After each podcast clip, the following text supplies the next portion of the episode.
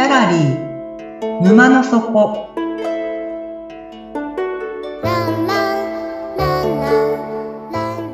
これは月に2回だけオープンする不思議なギャラリー沼の底で店主のオセアンと織りなす抽象画の世界のお話。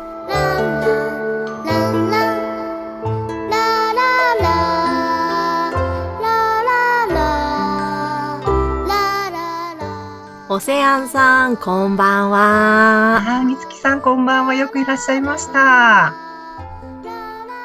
こんばんは。ああ、ビックスさん。ありがとうございます。今日もお越しくださったんですね。嬉しいです。はい。じゃあ楽しくまたいろいろお話をお聞きしたいと思うので、どうぞ奥にお茶とお菓子用意しているのでお上がりください。はーい。はーい。はい。えー、みつきさん、前回ビックスさんとの話、どうでしたか？いや、面白くて、時間経つのは本当に忘れてましたね。ねあっという間で、え。いやなんか音とか言葉、イメージ、うん、なんかもっといろいろ聞いてみたいなっていう感じでした。そうですね。みつきさんもやっぱりその音っていうところが、うん。こう、あテーマにあるような感じがいやするんですありますね。最近特にうん。そのあたり、すごく強く感じていて、うん。日本語って本当に音で成り立っているじゃないですか、こう。そうですか。うんで、む、まあ今ね、いろんな流行語とかもありますけども、うん昔からある言葉とか、昔ながらの言葉とか、響きがやっぱりなんか違うんですよね。こうんう、だからいろいろ日本人の思想とか思考とか、いろんなものもそこになんか混ぜ込まれてるのがあるらしいんですよ。ちょっと今勉強中なんですけれども、結構、あいうえおうん。の言葉一つとっても、あとかいにもちゃんと意味が込められているその響きをすごく日本人は大切にしてるっていうことをちょっと聞きまして、確かにだから昔のうん。古文にで出てくるようなね言葉をうん。なんか自分の中で音読してるとすごく心地よい感じがなんか奥の方から感じることがあって、うん。深いんだなってちょっと思ってたので、いや、だからビックスさんは、ね、日本語もペラペラですし、うんあと5カ国語ですよね。うんその辺、なんかどんな風に世界各国の言葉をこう捉えてるのかとかも気になるし、またビックスさんなんか抽象画ワークショップをされてるっていう話もちょっとちらっと聞いたんで、え、な、もう何ですかっていう、もういろんなことを聞きたくなってます。ねそうですよね。今、ちょっと、その、お話、水木さんのお話から、ビックスさんから見て、日本語ってその、音っていう話があったんですけども、どういうふうに見える色とか、例えば絵とか、リズムとか、そういうことで表現するなら、日本語ってどういう位置づけというか、どういう印象がありますか？あ、そうですね。日本語はですね、あのーえっと、母音の話、あ、え、い、お、うありましたね。これも、ラテン語にもありますね。まあ、どこでも、母音は、最初赤ちゃんを覚える音じゃないですか。うん母音だからね。赤ちゃんが覚える言葉ですね。口閉めないね。はい私びっくりしたのは日本に来た時に、あの、初めて日本語聞いた時に、あの、その母音と子音が口閉めるで、母うん。音はっきりバランスとってリズム的に使ってるのは、それすごくびっくりしました。うん。なんか私からヨーロッパ人としてね、うん。見ると、日本語は、あの、なんていうかな、特別にすごい綺麗なところがあって、あの、はい。なんていうかな、その、えっ、と、口閉める、口開けるとか、そういうなんかリズム、うん。うんで、で、息するときにも、もうちょっと、あの、フランス語とかイタリア語より短いかな、うんもうちょっとリズミックで。なんか太鼓みたい。太鼓みたいだった。そう。えでも、実は、その来た時にも、あの、私、フルート吹いてますから、まあ、いろんな楽器やってるけど、フルートと一緒だったけど、はその尺八の音とか、すごいこれも、あの、深くて、その、ひあの、長くその吹くことも、ね、あの、面白い。あと、日本の音楽の中でも、そのはい、まあが開くんですね。で、言葉の中でも、あの、沈黙、なんていうか喋らない？うん時が多いですね。え？びっくりしたよか？時に、そうですね。あまり喋らないのよ。あの、翻訳するときに、えっ、と、例えば英語とかね、フランス語とか、1ページ書くときに、日本語は半ページぐらい、半ページまでいかないよ。日本語でにすると。それ、夢だよ。コンパクトです。コンパクトでリズミックなと。あと、その、間が空くことも面白いね。ええ面白いですね。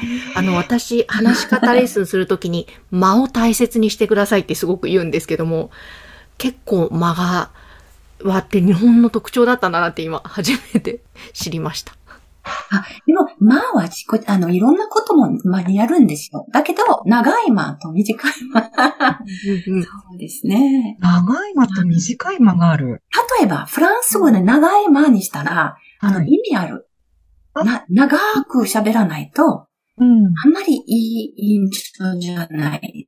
賛成してない人とか、いい印象にならないんですで日本ね。人多分考えてるじゃないですか。なんか、あマーケってちょっと尊敬とかそういろいろありますね。うんあとは、ね、あの、みつきさんは、あの、日本語は、あの、なんていうかな、喋る？最初喋るって言ってましたね。最初かな？漢字、漢字書く前に喋ってましたね。みんなどうだったんですか？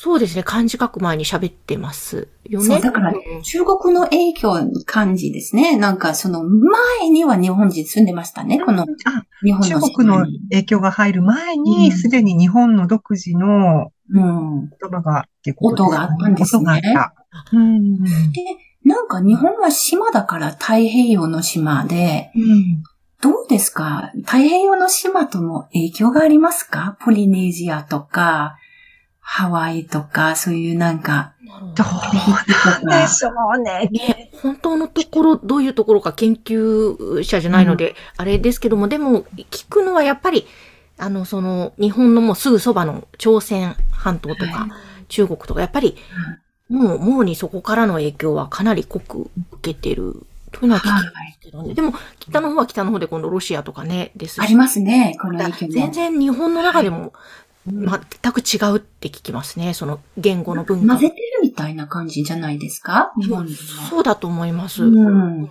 うんうん混ぜるのすごくうまいよ、料理も。あ、そうなんですか。初めてちょこちそんな。ょこちょ小さいね、ちょっともう、なんかモザイクのようになんかパーツ作ってるでしょ、うんはい。あすごくいいと思う。えー面白いなんかこれとつなげて、なんかうん永遠のスカイとかワワークショップのこととか、ーうんあの、日本人あまりそんなにたくさん喋らないね、ヨーロッパ人とかうん。でも向こうで絵を描くときによく喋るのよ。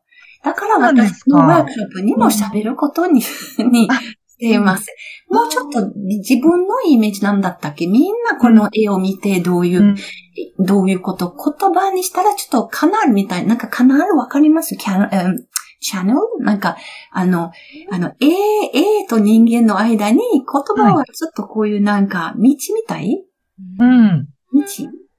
うん。表現の道つながるんです小道表現の道、ドアです。これ、また家、あの、うん家、家に入るときにドアみたい。言葉はドアじゃないですか。うん。はい。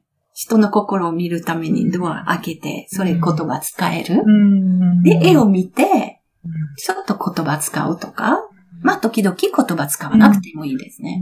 なんか前、あの、抽象画のワークショップを、ね、企画なさって、えーいるらいらっしゃるわけなんですけども、そのヨーロッパの初等教育で、やっぱり移民の方が多く来ていて、言葉を、まだその国の言葉を喋れない。例えば、フランスに来てフランス語がまだ喋れないっていう、あの子たちに、小さな子たちに、まず絵を描かせるっていうあのエピソード。学校、ヨーロッパの学校では、まずそれをして、お互いの、その、なんていうんですかね、自己紹介というか、その、そこにいる背景とかをまず絵で見させるっていうお話を聞いて、でそれはもう本当にヨーロッパで当たり前にあるような教育なんでしょうか？そうですね。まあ、うん絵の描き方、特に現代ね、あの、100年前、150年前ぐらいまでは、ヨーロッパもうちょっと日本みたいに絵は絵で、そういうなんかこういう、あの、職人描いてる、あ、なんか、画家さん描いてる。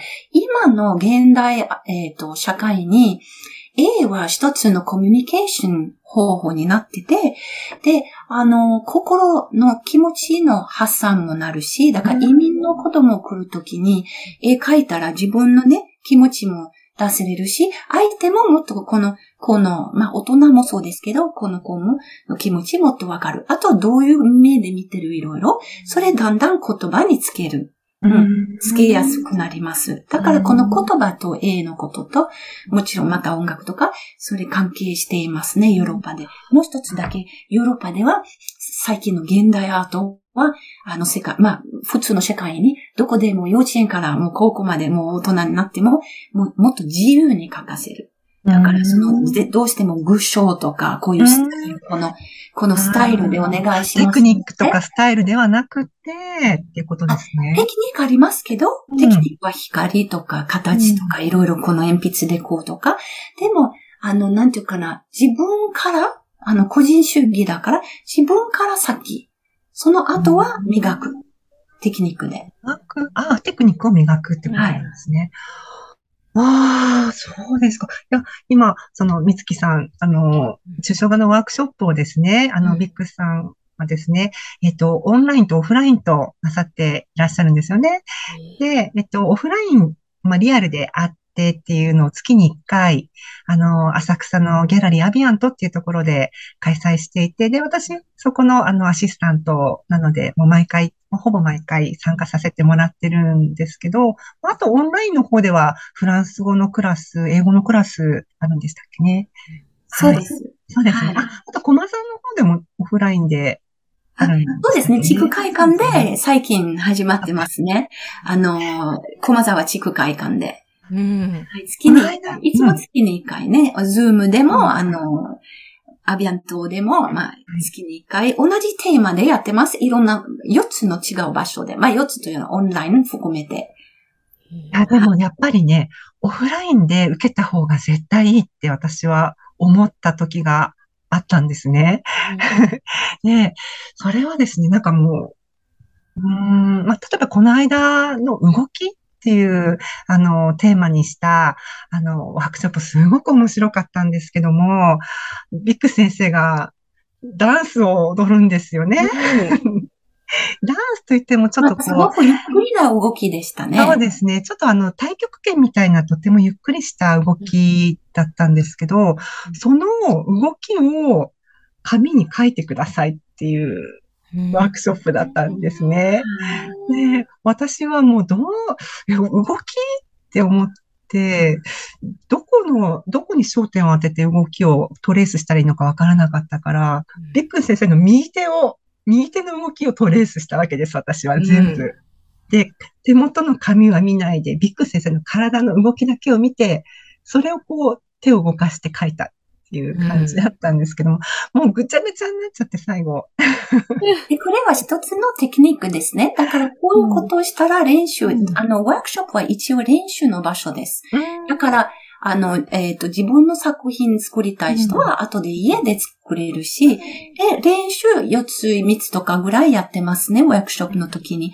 でも、あの、オフラインやると、自分で、例えばこういう動きして書いてください。あの、体の線でも、空気の中の線でもね、これ、いろんな可能性が出てきますね。これ見れるけど、ズームでやったら、また別の練習問題にしてる。例えば、想像で、動いてる魚、水の中でどうやって描く？この、どうやって水動いてるとか。それは、ズームでやってるってみんな見せてる。特に仕事してる人はね、夜、ね、夜ちょっとストレス発散もなるし、それはいいと思います。あの、みんな、ね、オフラインできないから、あの、九州に住んでる人も、京都に住んでる人は参加しているし、だから別、別の、あの、問題で、問題っていうのは練習、でも同じテーマで、例えば動き。例えば、動きっていうテーマを突然この間、あの、先月持ってこられたの、その前にヨーロッパにね、しばらく帰っておられたじゃないですか、ビックさん。で、帰ってきて突然、今度は動きをするって言い出して、あ、これ何かすごくいい気づきがあったんだなって、ちょっとお見受けしたんですけども、そのヨーロッパの動きと日本の動きっあ、日本ではね、あの、動きあまりしない文化じゃないですか。よくあの、瞑想とか、なんていうか、じっとして、あの、縦の線、横の線の絵の中とか、あの、こういうありますね。あの、仏教も関係してるかもしれないとか。ね。だから、ヨーロッパ行った時によくみんな動いてるのよ。早く歩いたりとか喋ったりとか。あの、手、手振り、手、なんていう、振り振り。そう。ジェスチャーがあるんですね。で、絵の中でも、はい、出てくるから。だから、うんあの、美術館行った時に、その美術作品も、あの、あ、日本でやってる、あの、抽象画の人とか、まあ他のね、あの、やってるよりは、向こうで動きあるなぁと、すごいショックになりました。ショック。まあはっきり、うんあの、前も見てたけど、今回はすごい見えました。コロナのことでみんな多分家にいてそんなに動いてないとか、あのね、あの距離もあるし、だからそれで私は今回、だから先月帰ってきたら、ヨーロッパから帰ってきた時に、あの、動きにしましょうと。うん決めまああ、ビック先生のその、抽象画ワークショップ受けて、改めてこう絵を見るようになって、その絵っていうのは総合芸術なんだなって、こう初めて気がついたんですね。あの、止まって見えるけども、その中にはやっぱり空間があって、光があって、リズムがあって、音楽があって、で、動きがあるっていうのを、その抽象画ワークショップを通して、こう気づくことができたのが私の中で大きな、なんか宝物になっていて、で、その抽象画っていうところをね、ビク先生は教えておられるわけなんですけども、あの、前回、その、ヘレン・ケラーのお話にな、また戻るんですが、あの、やっぱり目に見えるもの、目に見えないもの、あ、目に見えるもの、手で触れるものに名前があるっていうことで、まずヘレンは気づくわけなんですね。で、その次の段階に、サリバン、アン・サリバン先生は、今度は目に見えない愛、心、そういったものにも名前がついているっていうことを教えようとするんですよ。だけど、ヘレンはなかなかわからない。なんでその愛というものを触らせてくれないんだろうって。そのもっと具体的に教えてくれないとわからないんですよね。あのヘレンは。でそれをサリバン先生はこう、もう本当に粘り強く粘り強く、いや、愛とはそうじゃない。こういうことだ。こういうことだよ。こういうことだよって一生懸命教える。それくらい、こう目に見えない抽象的なもの抽象的なことって伝えるのが難しい。でもとても大切なものだと思うんですよね。あの、あのですね、うんあ、の、えっ、と、動きと、この目の見えない人の気持ち教うんえるの、きあの、愛のこと、気持ちだったんですか？愛の気持ちです。はい。愛の話、気持ちねち。あの、英語で moving ありますね。フランス語で emouvant。あの、うん気持ちは動いてる体の中で。だからそういうなんか動きのことに戻ってきたら、それすごい気持ちと関係していますと思います。だからすごいヘレン・ケラーの方も、どういう気持ちですか、まあ、みんなそうですね。焦ってる時にとか、うん緊張してるとか、全部動きと関係してないですか、うんどう思うしてますね。確かに。ねいやつまりその気持ちは絵にできるっていうことうん。なんですかね。そう、気持ちできるね。うんで、日本語で気持ち、あまり動き入ってない言葉の中でありますか？気、気、気のエネルギーはですか？そうですね。エネルギーですよね。流れですよね。どう動いてますか？気が。うん、言葉として。言葉として、どうですか、みつきさん。気持ちっていう言葉に動きを感じる。ええ気持ち自体の言葉ですか？気持ち。止まってないですよね。ととそうですね。あの、結構ふわふわじゃないですか。はい。気持ち。なんか気を持つ。あ、気持ちの言葉ですよね。気持ち。うんまあ、感じるもありますね。感じる。はいはいあ、でも動いてますね。うんうんうん。うん。で、とても、まあ、その抽象画の中で、その動きも大事ですけど、わざわざ、あの、動かないことも大事。もし動かない気持ち、何、何か、そう。だから動きと動かない。で、これは現代アートの抽象画の、あのー、なんていうかな、テクニックというんですか、技術は、そういういろんな面でいろいろ見るということ、ちょっと哲学っぽく。でも哲学は日本で怖い言葉ですけど、あの、私たちそれで育ったね、もう考えることね。あの、左の部分、脳の左と右を両方使うことです。だからあの、合理的だけじゃなくて、その何、気持ちとか想像することも一緒にするということ。この辺の、あの、抽象画と現代アートはその辺のテクニックなんですけど。はい。いや、現代アートのこともいろいろ聞きたいし、抽象画ワークショップのこともまだまだ聞き足りないことが実はたくさんあるんですけど、残念ながらそろそろお時間がはい。閉店のお時間が来てしまいましたので、はい。残念ですが、今日の話、これでおしまいにしたいと思います。はい。ありがとうございます。どうもありがとうございました。じゃあ、えっ、と、また、ぜひ遊びにいらっしゃってください、ビックスさん。あぜひまた。はい。はい。